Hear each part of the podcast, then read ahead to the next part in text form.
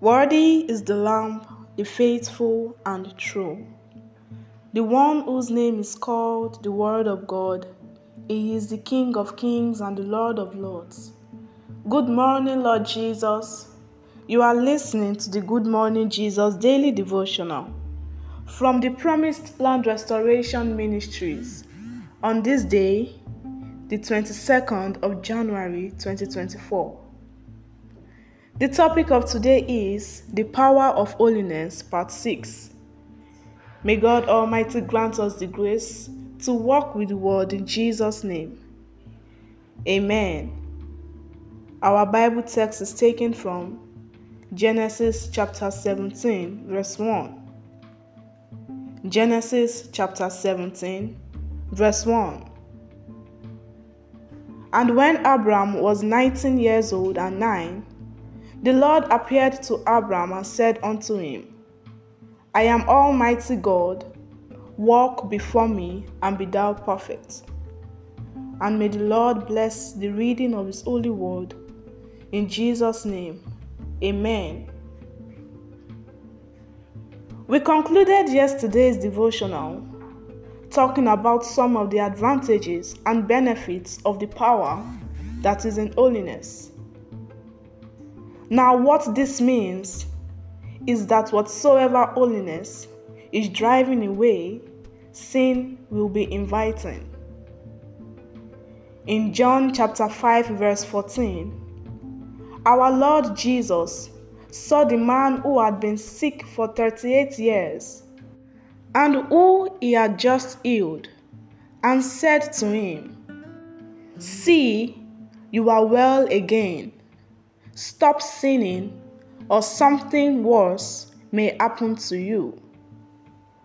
So, you see, beloved, you need to make sure that before you ask God to heal you, you must make up your mind that you will not go back to the sin of any form.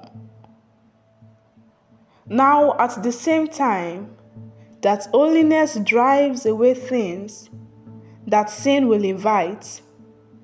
Whatsoever holiness brings towards you, sin will want to drive away. So, if you don't want to be a beneficiary of Isaiah chapter 1, verse 19, if you are willing and obedient, you will eat the good things of the land. If you don't want to be a beneficiary of that, then simply don't live a life of holiness. Or, as Isaiah chapter 1, verses 20 puts it, but if you resist and rebel, you will be devoured by the sword.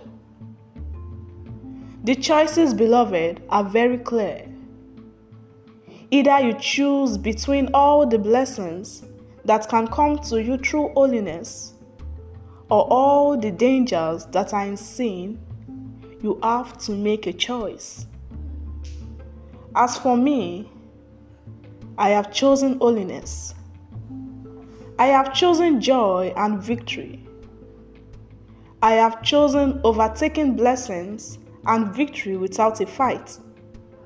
I have chosen continuous success and that my enemies will be afraid of me. I have chosen supernatural abundance and permanent open heavens. I have chosen that I will be the head and never tail. What about you? What is your choice today? Let us take the following prayer points. The first prayer point is this My Father and my God, since I have decided to walk with you in holiness, take away from me the garment of sorrow, suffering, poverty, and failure in the name of Jesus.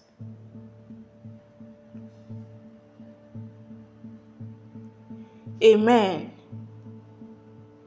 The next prayer point is this.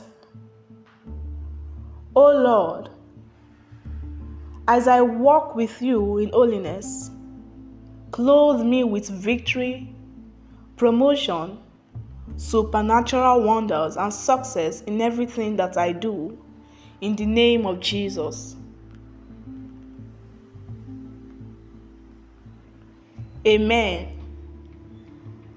And the last prayer point is this O Lord, help me to remain obedient to your commands so that I can continually eat the good things of the land in the name of Jesus.